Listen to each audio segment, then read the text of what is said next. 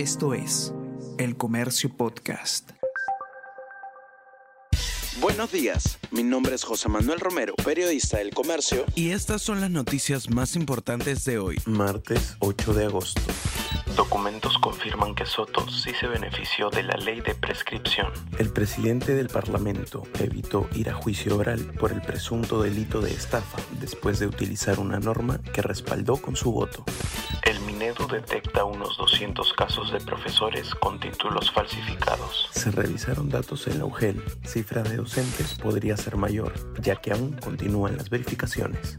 Problemas de límites distritales causan conflictos entre municipios y los vecinos. Unos 600 residentes de San Martín de Porres aducen que el Consejo de Independencia los presionan para cobrarles tributos. Vecinos de la urbanización Mesa Redonda temen embargos por la Municipalidad de Independencia.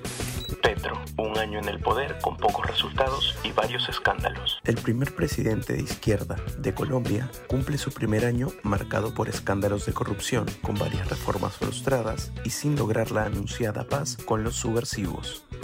Luis Miguel regresa a Lima en febrero próximo.